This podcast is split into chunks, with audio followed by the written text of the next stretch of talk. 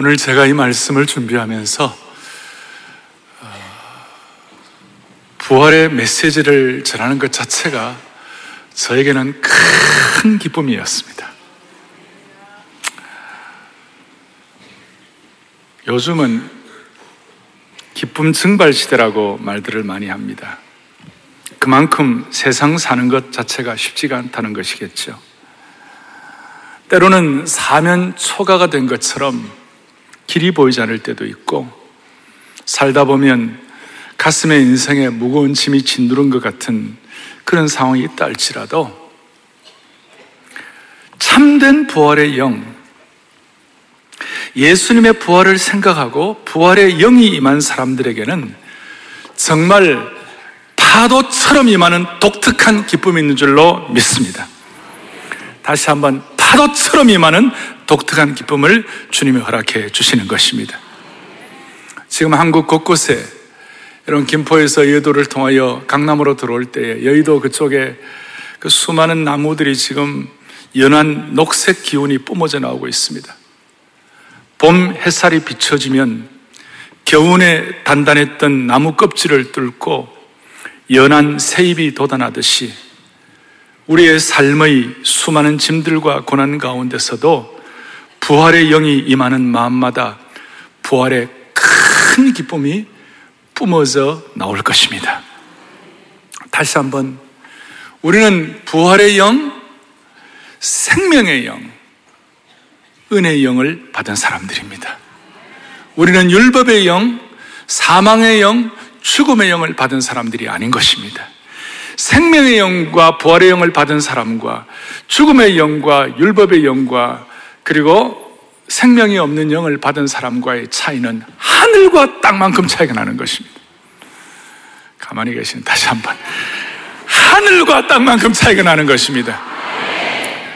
제가 오늘은요, 이 설교 오늘 짧지만 마칠 때 사랑하는 여러분, 오늘 이 부활주일날 부활해 주신 기쁨 때문에 여러분 어떻습니까? 그래 여러분 좋습니다. 한번 해야 될 거예요.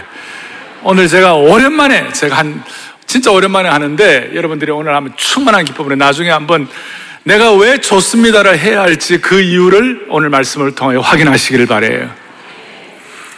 오늘 본문 8절에 보니까 부활을 목격한 여인들 8절 보세요. 그 1절에 보니 안식일이 다 지나가고 안식 후 첫날이 되어 새벽에 막 달라 마리아. 막 달라 마리아와 또 다른 마리아가 예수님의, 예수님의 이 정말 십자가의 고난 이후에 그 모험심과 그 다음에 새벽에 여인들이 간다는 것 자체가 쉬운 일이 아니에요. 믿음으로 리스크를 걸었어요.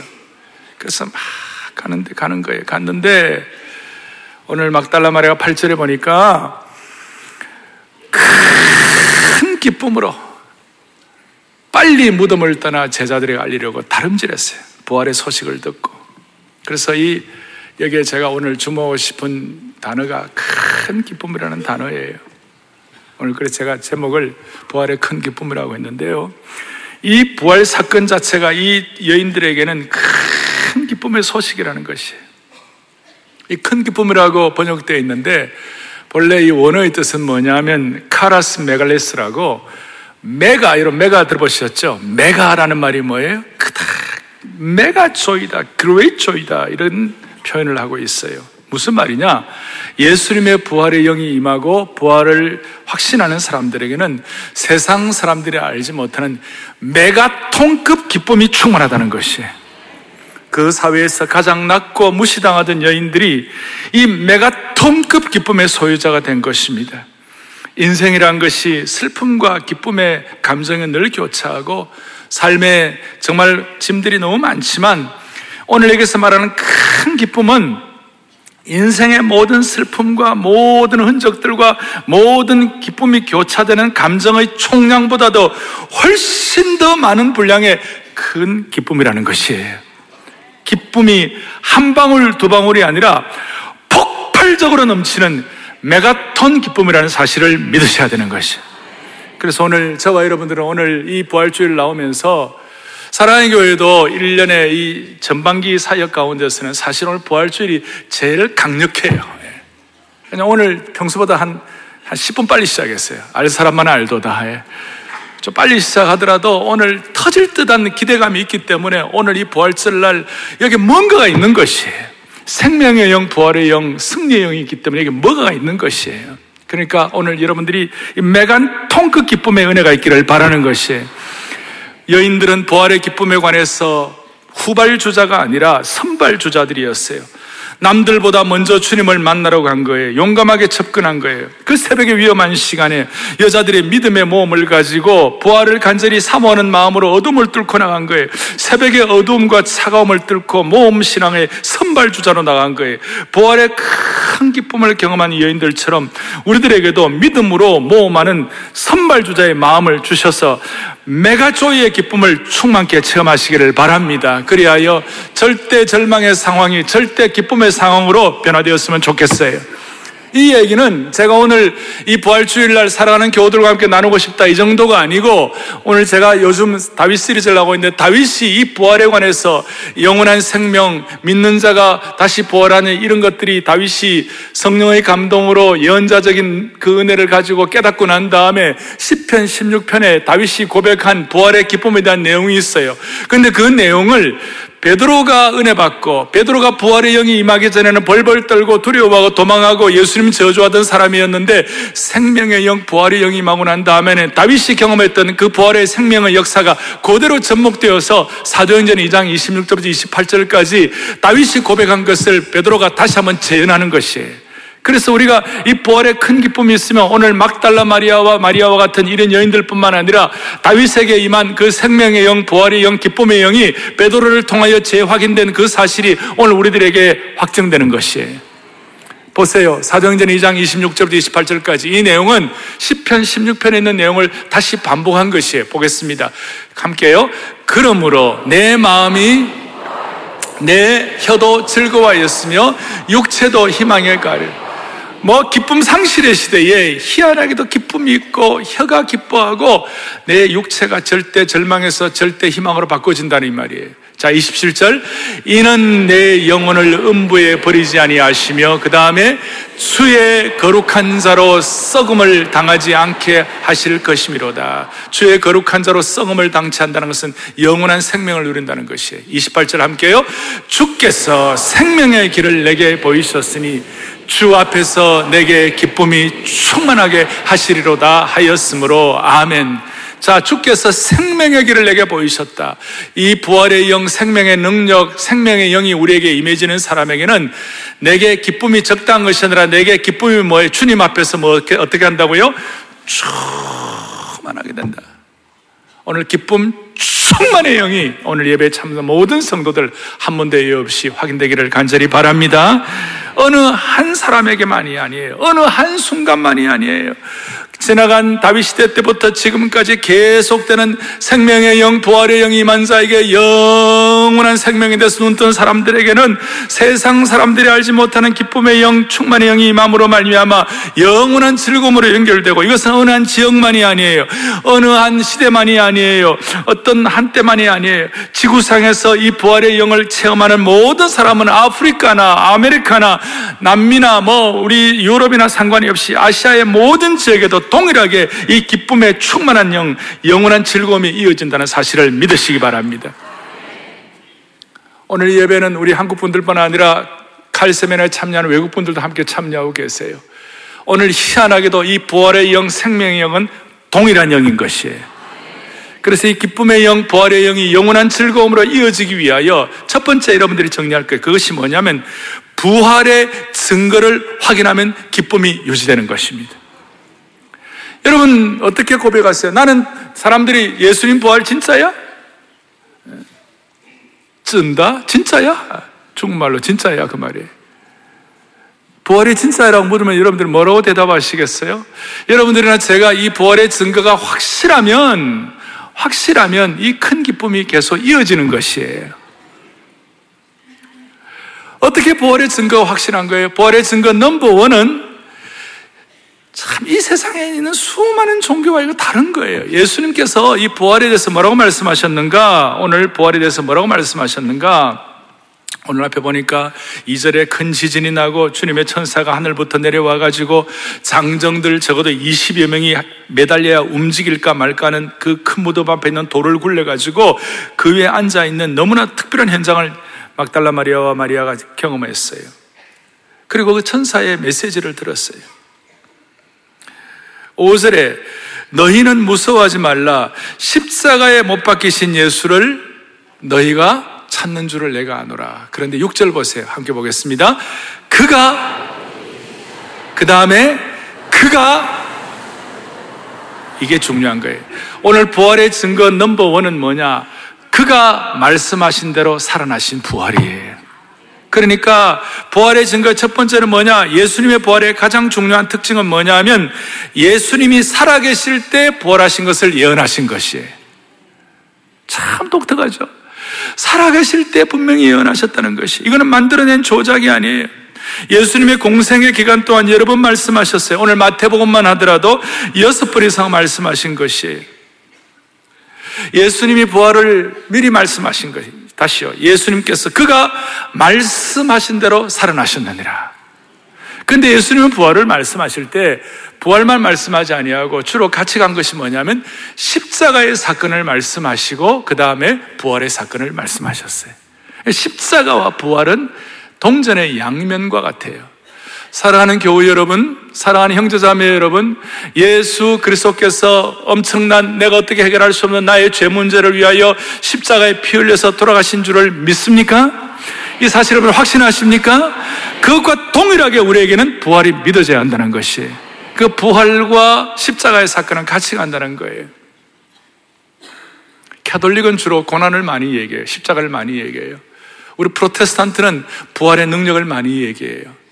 근데 우리는 이 두, 가는 십자가와 고난이 십자가 십자가와 고난뿐만 아니라 부활의 능력이 같이 가는 것이에요.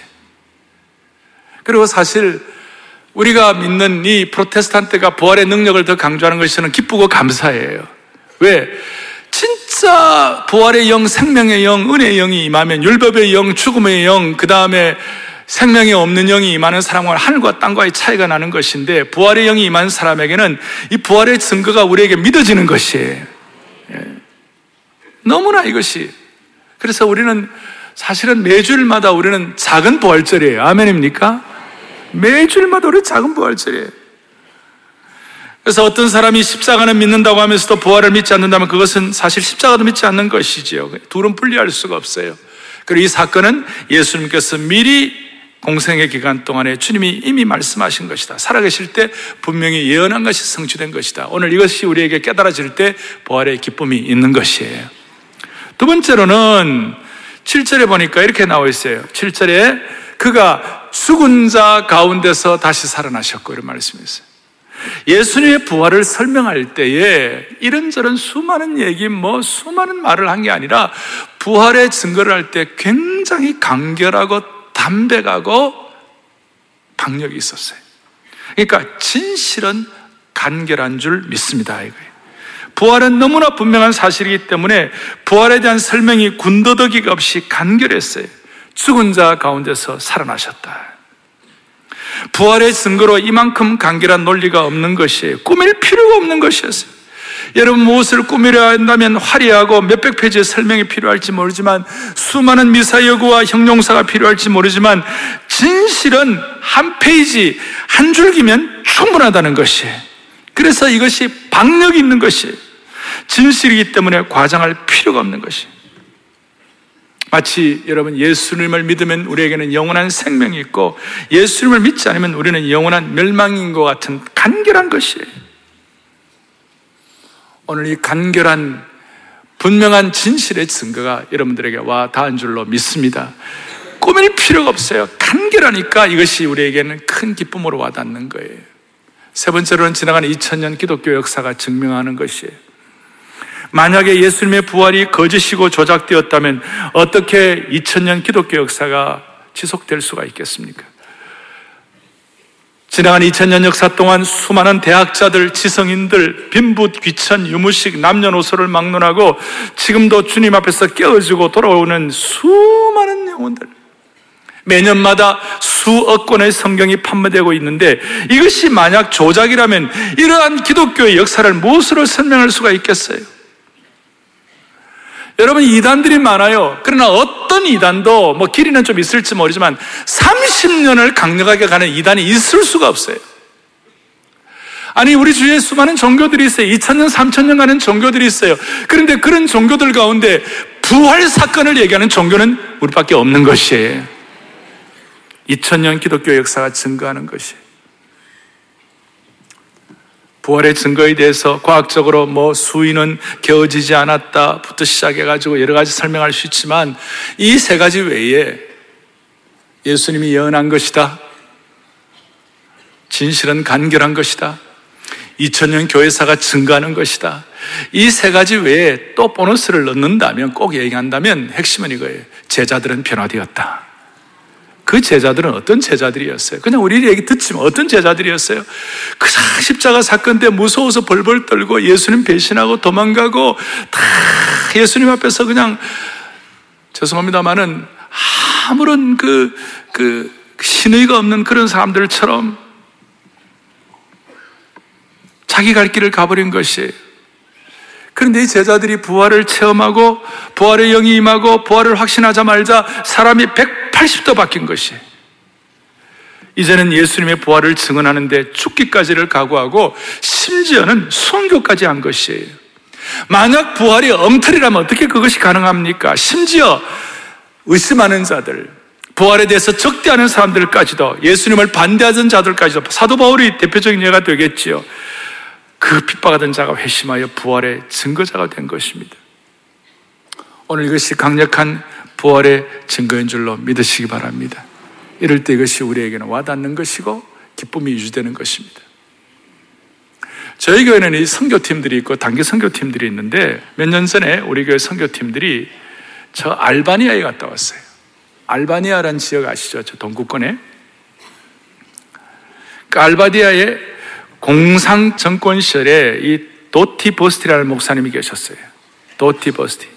그 당시에 뭐 처음 어, 예수 믿기 전에 그분은 목사님이 아니셨고 그분은 뭐냐면 공산당 정보 요원이었어요. 예수 믿기 전에. 알바니아가 공산권 정권 시절에 그 도티버스티 이분은 서방 국가의 라디오만 전문적으로 모니터링하는 비밀 요원이었어요. 정보 요원이었어요. 어느 날 채널을 돌리다가 우연히 우리나라의 극동방송처럼 이런 그 방송, 복음방송을 듣게 되었어요. 태어나서 처음 들은, 자기가 모니터링 하는데 처음으로 들은 그 방송의 핵심은 이것이었어요. 예수 그리스도의 십자가와 부활을 설교를 듣는 거예요. 그 처음 들을 때 충격을 받은 거예요. 도대체 이게 뭘까? 자기는 감시 목적으로 들었는데 듣다 보니까 로마서 10장 17절의 원리가 적용이 된 거예요. 믿음은 어디에서 나온다고요? 들음에서 나온다. 자기도 이걸 듣다 보니까 자기도 모르게 공산당 비밀 정보 여운이 그 복음에 빠지게 된 거예요. 복음의 신비한 말씀을 들으면 들을수록 그 마음에는 예수님의 부활의 사건을 마음이 이상하게 믿어지는 순간이 왔고 그것이 깨달아지는 순간 형언할 수 없는 기쁨이 가득 찼다는 것이 그리고 그 기쁨은 공산당 정보요원이 예수를 믿었다 그랬을 때는 총살당할 수 있는 위험이 있었는데 그 기쁨은 자기가 총살당할 수 있다는 두려움보다 더 커가지고 주체할 수 있는 기쁨이 되었다는 것이 밀폐된 방 안에서 참 자유와 해방과 기쁨을 만끽했다고 고백하는 것이 나중에 예수님을 자신의 구세주로 영접하고 난 다음에 복음은 복음의 기쁨을 위하여 자기의 목숨을 걸 만한 가치가 있다고 생각하고 공산치하의 어두움 속에서 예수님의 십자가와 부활의 기쁨으로 그 캄캄함을 견뎌냈다는 것입니다. 알바니아의 공산 정권이 무너진 후에 그는 목사님이 되었고 알바니아의 많은 교회를 개척했습니다. 여러분 알바니아가 어딘가 하면 로마서 15장의 바울의 선교 여행지 중에 하나인 일루리곤이라고 여러분 일루리곤 들어보셨어요? 일루 성경 좀 안 읽은 분들은 아실 거예요. 일루리곤 바울의 전도사에 간 곳입니다. 그리고 이 도티 버스티 목사님은 우리 교회와 협력하고 있는 유럽 선교단체 ECMI라는 같이 속해 있고 그 선교단체 핵심 리더들이 우리 칼리 세미나에 참여하고 우리 칼리 세미나에 같이 협력하고 있어요. 할렐루야. 뭐예요? 이 증거가 있는 사람에게는 이 역사적 사건으로 믿어지고 증거가 있는 사람에게는 자연스럽게 기쁨이 오는 것이 그리고 기쁨이 오는 자들에게는 자연스럽게 기쁨을 나누게 되어 있는 것이 한 가지만 제가 더 정리하고 오늘 말씀을 마치려고 합니다. 오늘은 세례식 때문에 제가 긴 말씀을 드릴 수가 없습니다. 이 기쁨에 대해서 8절에 다시 한번 보겠습니다. 8절에 뭐라고 기쁨에 대해서 뭐라고 설명하는가? 8절 그 여자들이 그 다음에 뭡니까? 무서움과 큰 기쁨으로 무덤을 떠나 제자들에 알리려고 다림질했다 나와 있어요. 키가 뭐냐면 무서워하며 기뻐했다는 것입니다. 제가 문학적 은사가 있다면 사모하는 우리 주님이 오매불망 사모하는 우리 주님이 다시 살아나셨다라는 것을 내가 어떻게 표현하면 좋겠어요? 이 기쁨의 적당한 단어를 어떻게 찾으면 좋겠어요? 근데 오늘 본문의 기자는 성령의 감동을 통하여 뭐라고 설명하느냐? 무서움과 큰 기쁨, 무서워하며 크게 기뻐했다는 것이에요. 여러분 이런 게 어디 있어요? 이 표현이 잘 어울립니까? 기쁘면 기쁘고 무서우면 무서워했지. 어떻게 무서움과 큰 기쁨이 같이 있겠어요? 누가복음에도 이런 내용이 표현되어 있는데 너무나 놀라운 사건이 될 때에 기이 여기며 놀랍게 여기며 기뻐했다고 나와 있습니다. 그러니까 오늘 이 큰 기쁨은 거룩한 두려움과 함께 공존하는 기쁨이라는 것입니다. 거룩한 두려움과 큰 기쁨이 같이 온다는 것입니다. 이것이 신앙의 신비입니다. 예수님이 부활하셨다는 이 사실은 우리에게 부정적 두려움이 아니라 거룩한 두려움으로 다가오는 줄 믿으셔야 됩니다. 뭘 말씀을 하느냐? 예수님의 부활의 이 사건은 너무나 영광스럽고 무게가 있기 때문에 함부로 폄하할 만한 것이 아니라는 것이에요. 요즘은 이 종교 다원주의 또 절대 진리를 부정하는 상대주의 이런 것들이 너무 돼 있고 함부로 기독교를 이렇게 폄하하고 까부수고 조롱하는 이런 주의가 많이 우리 주위에 많이 있습니다만은 정말 부활의 영이 함께하는 것에는 하나님께서 큰 두려움과 기쁨이 같이 공존하는 것이에요. 우리에게 이 두려움이랑은 부정적인 두려움이 아니라 우리가 하나님을 경외한다 그랬을 때 하나님을 경외하는 자들에게는 fear of God, 거룩한 두려움이 있는 것이에요. 사랑의 교회 성도 여러분들이요. 우리는 인생의 거룩한 두려움, 긍정적인 두려움을 가지고 인생의 깊이를 가지고 하나님을 크게 기뻐할 때 이 기쁨은 오래가는 줄로 믿는 것이에요. 두려움과 기쁨의 양면성이라는 것이에요. 그러니까 우리의 몸을 하나님께 이제 남은 인생 영광을 돌리며 살아야 되죠. 하나님께 영광을 돌리며 살아라 그랬을 때 그 고백을 한 사람들이 히브리서 12장 28절 29절에 보면 하나님을 두려워한다는 것이 이렇게 설명을 했어요. 다 같이 보겠습니다. 그러므로 우리가 흔들리지 않는 나라를 받았은즉 은혜를 받자 이로 말미암아 경건함과 두려움으로 하나님을 기쁘시게 섬길지니 우리 하나님은 소멸하는 부르심이라 아멘. 우리 하나님은 모든 거짓과 모든 오염된 것들, 모든 하나님을 대정하는 것들을 소멸하는 불이신 줄 믿으시기 바랍니다. 거기에 대해서 우리는 경건한 두려움을 갖추는 것이에요. 그리고 그 경건한 두려움과 함께 오랫동안 지속될 수 있는 기쁨을 하나님이 허락해 주시는 것입니다. 그러므로 우리가 흔들리지 않는 하나님의 나라를 받았은 즉 은혜를 받자. 이것이 오늘 저와 여러분에게 은혜가 되기를 바랍니다. 이제 말씀을 정리하겠습니다. 사랑하는 형제 자매 여러분, 오늘 예수 그리스도는 부활하셔서 우리의 삶의 첫 열매가 되신 줄로 믿습니다. 이 첫 열매를 믿는 모든 성도들에게는 기쁨이 우리에게 트레이드 마크가 되는 것입니다. 그리고 기쁨은 부활 공동체였던 초대교회 품질 보증서가 되었습니다. 우리는 오랜 동안 우리는 부활절 예배를 드립니다. 수십 년 예수 믿은 분들은 많은 우리 시간, 우리 지난 시간 동안 예배를 드리고 아마 여러분들 가운데 우리가 앞으로 부활절 예배를 얼마나 드려야 할지 잘 어떤 분들은 2, 30분 드리면 인생 다 갈지 모르고 어떤 분들은 뭐 4, 50년 드릴지도 모르고 어떤 분들은 1, 20년 드리면 끝날지도 몰라요. 그런데 오늘 우리가 얼마나 부활절 예배를 더 드릴지 모르지만 우리의 생애가 다하는 그날까지 우리의 마음속에 이 부활의 기쁨의 영이 충만하게 도와주시옵소서. 그리고 예수님의 영, 생명의 영, 부활의 영이 임한 사람과 그렇지 않는 사람과의 차이는 하늘과 땅 차이라고 그랬는데 예수님의 생명의 영, 부활의 영이 임한 사람에게는 예수님의 마음과 예수님의 심정이 우리에게 접목되는 것이에요. 그리고 예수님이 세상을 향하여 가지신 그 가치관이 우리에게 동일하게 허락되게 되는 줄로 믿으셔야 되는 줄. 우리는 더 이상 빈 무덤을 찾아갈 필요가 없어요. 우리는 더 이상 마리아처럼 빈 무덤을 찾아갈 필요가 없어요. 지금 우리의, 우리에게 부활의 영으로 임하시는 주님을 믿으시길 바라고. 그럴 때마다 주님이 세상을 바라보신 비전과 그 소망을 내 것으로 붙잡을 수가 있는 것입니다. 내가 어떻게 살아야 하나 인생의 참 보람과 의미를 갖도록 만들어 주시는 것입니다. 오늘 이 부활절 날 오늘 여러분들의 마음을 흔들고 여러분들의 생각을 새롭게 함으로 말미암아 여러분들의 영혼의 세포가 춤을 출 수 있기를 바랍니다. 삶의 모든 결박은 부활의 큰 기쁨으로 풀어 주시기를 바랍니다. 닫혀 있던 마음들 우리 가운데 닫혀 있던 태의 문들도 열리게 하여 주시옵소서. 육신의 연약함과 질병의 고통에서 치유와 기쁨을 회복시켜 주시옵소서. 올바른 예배를 드려야 하는데 예배 드리지 못하고 밖에서 빙빙 도는 사람들, 세상에서 방황하는 가족들에게도 다시 돌아와서 하나님께 영광의 예배를 드릴 수 있는 기쁨을 허락하여 주시옵소서. 기쁨을 잃어버린 모든 마음들마다 부활의 기쁨의 환호성과 아까 말씀드린 대로 다시 한번 우리의 마음속에 부활의 큰 기쁨이 뿜어져 나오는 파도처럼 임하는 부활의 주인공이 되시기를 간절히 바랍니다. 자, 제가 여러분들에게 한번 물어보겠습니다. 이제 사랑하는 성도 여러분, 오늘 부활절 여러분들 어떻습니까? 그러면 좋습니다만 하시는 거예요?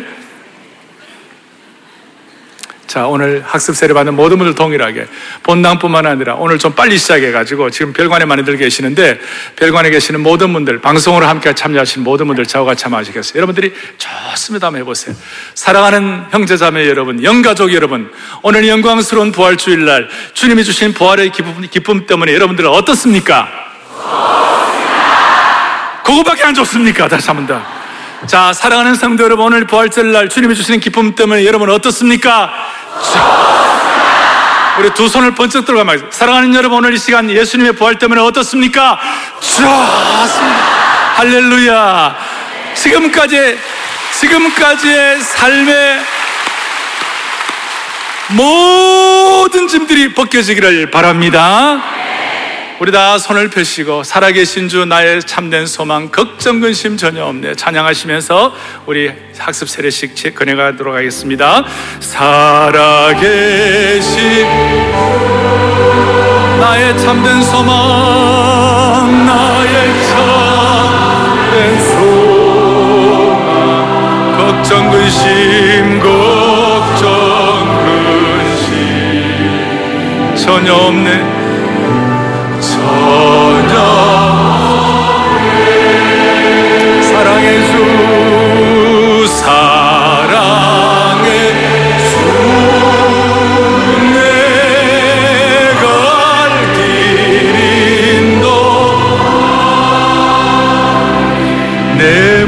모든 삶의 기쁨 내 모든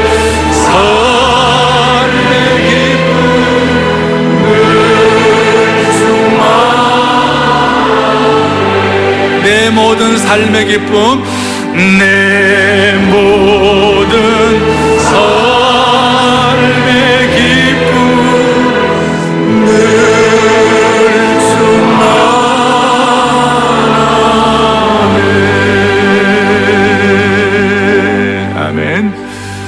올해는 저희 교회가 40주년을 맞이하고 특별히 오늘 부활절날 오늘 365명의 형제 자매들이 1, 2, 3, 4부 동안 학습과 세례를 받습니다. 오늘 2부 예배에도 여러분들이 학습과 세례를 받으시는데 학습과 세례를 받기 전에 저희 교회는 어, 간증을 하는 귀한 전통이 있습니다. 우리 형제를 대신하여 자매를 대신하여 두 분이 간증하도록 하겠습니다.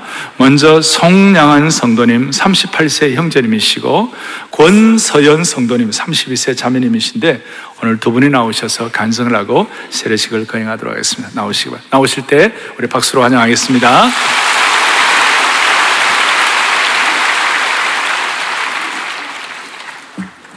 저는 어렸을 때는 축구가 좋아서 교회에 갔고, 초등학생 때는 선물을 받기 위해 교회를 다녔습니다.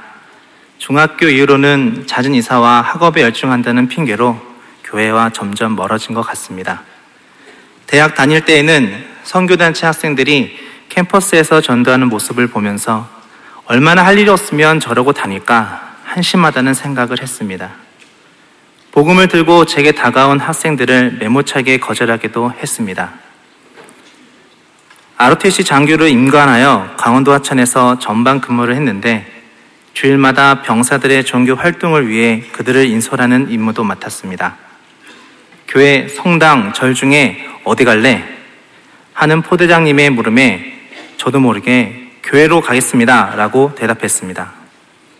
예배를 참관하던 중에 한 병사가 눈물을 흘리며 간절히 기도하며 예배를 드리는데 냉랭했던 저의 모습과 너무 대조적이어서 제 자신이 참 부끄러웠습니다.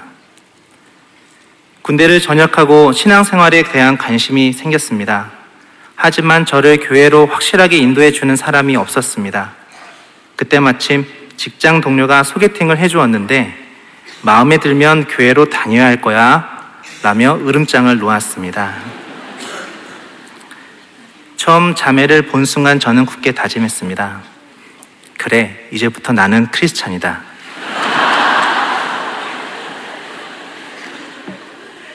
그녀를 위해 매주 예배를 드렸습니다. 부서 청년 교사들이 그 자매에게 많은 관심이 있다는 사실을 알고 저는 부랴부랴 자매가 섬기는 부서 교사로 지원하였고 감사하게도 교사로 섬기면서 그녀 곁을 지킬 수 있었습니다.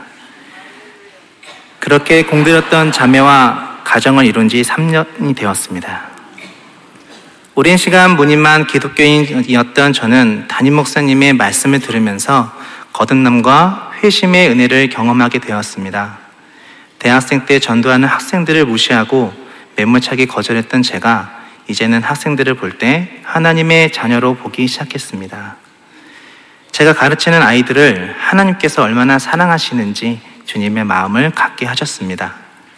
예전에는 축구를 하기 위해 선물을 받기 위해 교회를 찾았고 그녀를 위해 예배를 드렸고 그녀에게 잘 보이기 위해 교사를 했다면 이제는 나와 늘 함께 하시는 하나님의 영광을 위해 예배를 드립니다. 뿐만 아니라 선교사로 파송받았다는 마음으로 주일 학교 교사를 하고 있습니다. 이런 일들이 어떻게 가능한지 저도 이해할 수 없습니다. 하지만 분명한 것은 모든 것이 하나님의 인도하심이고 역사하심이었습니다. 세례식을 위해 기도하며 준비하는데 교회에 다니지 않으시는 어머니의 모습이 자꾸 눈에 아른거렸습니다. 군대에서 뜨거운 눈물로 기도했던 한 병사의 모습을 통해 저의 마음을 움직이신 하나님께서 저를 통해 저의 어머니의 마음을 움직여 주시기를 간절히 기도합니다. 세례를 받아 주님과 하나 되어 연합되는 이 복된 날에 저는 어머니를 태신자로 작정합니다. 내가 쓴 전도 집회에 꼭 오셔서 하나님을 만날 수 있도록 어머니께 제 손을 내밀어 보려고 합니다. 언제가 될지 모르지만 하나님께서 저를 사용하셔서 우리 가정을 살려주실 줄 믿습니다. 언젠가 부모님과 저희 부부, 그리고 우리 자녀들 3대가 함께 모여 토비스에 나와 언양의 축복을 누리고 가정 예배도 드릴 날이 올 것을 확신합니다. 저에겐 꿈이 생겼습니다. 지금 다락방에서 순장님을 통해 많은 은혜를 받고 있는데 저도 제자훈련을 받고 사역훈련도 받아서 머지않은 날에 다락방 순장으로도 쓰임을 받고 싶습니다. 하나님 사랑합니다. 감사합니다.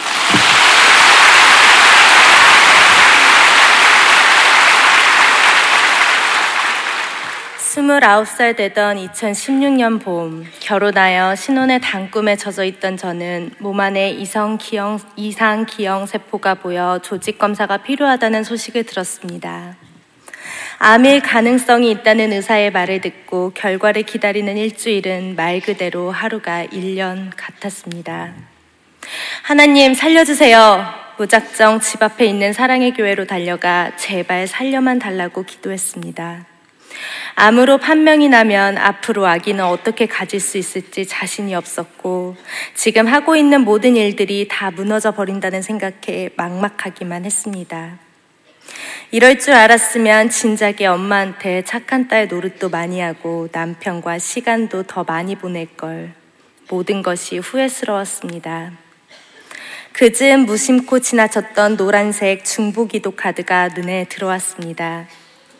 날 위해 기도한다는 말이 그렇게 위로가 되고 큰 힘이 되는지 몰랐습니다.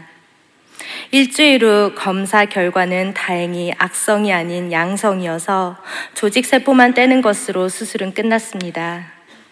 기도했던 대로 하나님께서 살려주셨지만 죽음에 대해 참 많은 생각을 했습니다. 저는 모태신앙이었고 주변에 유난히 교회 다니는 사람들도 많았지만 교회 출석에는 큰 관심이 없었습니다. 어떤 때는 친구 따라 다른 종교 단체에 가본 적도 있습니다.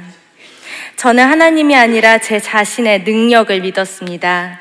유학 생활도 비교적 빨리 마쳤고 직장에 들어가서도 능력을 인정받았습니다. 승진도 빨라서 어린 나이에 많은 사람들을 관리하는 자리까지 오르게 되었습니다. 돌이켜보면 모든 것이 하나님의 은혜인데 그때는 내가 잘나고 능력이 많아서 이렇게 인정받는다는 교만한 생각뿐이었습니다. 그런 삶 속에 하나님께서 들어오실 자리는 없었던 것 같습니다. 그럴수록 저는 아팠습니다. 일을 잘하고 열정이 많고 능력이 뛰어나다는 평가 속에는 과다한 업무로 인한 스트레스와 상처가 있었고 저는 늘 마른 체구에 긴장된 하루하루를 보냈습니다. 점점 신경질적인 성격으로 변해갔고 무엇이든 내 뜻대로 안 되면 짜증이나 심한 우울증과 불안감으로 괴로운 시간을 보냈습니다. 업무를 제대로 잘하지 못하는 동료들을 견디지 못하고 무시하고 버릇없이 대했습니다. 스트레스를 해소해 보려고 운동이나 취미 생활을 해보았지만 그 어느 것도 본질적인 문제 해결 방법이 아니었습니다. 수술 후에야 비로소 지난 날 내 영혼이 얼마나 곤고한 상태에 있었는지 깨닫게 되었습니다. 더 이상 혼자서 버틸 힘이 없어서 하나님 앞에 나오지 않고서는 견딜 수가 없었습니다. 안아주심의 본당으로 들어서는 순간 압도하는 찬양의 은혜로 저를 회복시키시는 주님의 손길을 느낄 수 있었습니다. 찬양만으로도 기도가 되며 은혜가 된다는 담임 목사님의 말씀이 비로소 이해가 되었습니다.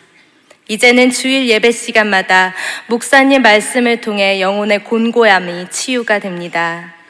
하나님을 외면하며 오직 나를 위한 인생의 목표를 갖고 살았던 저를 하나님은 끝까지 외면하지 않으시고 제 손을 잡아주셨다는 사실을 알게 되었습니다.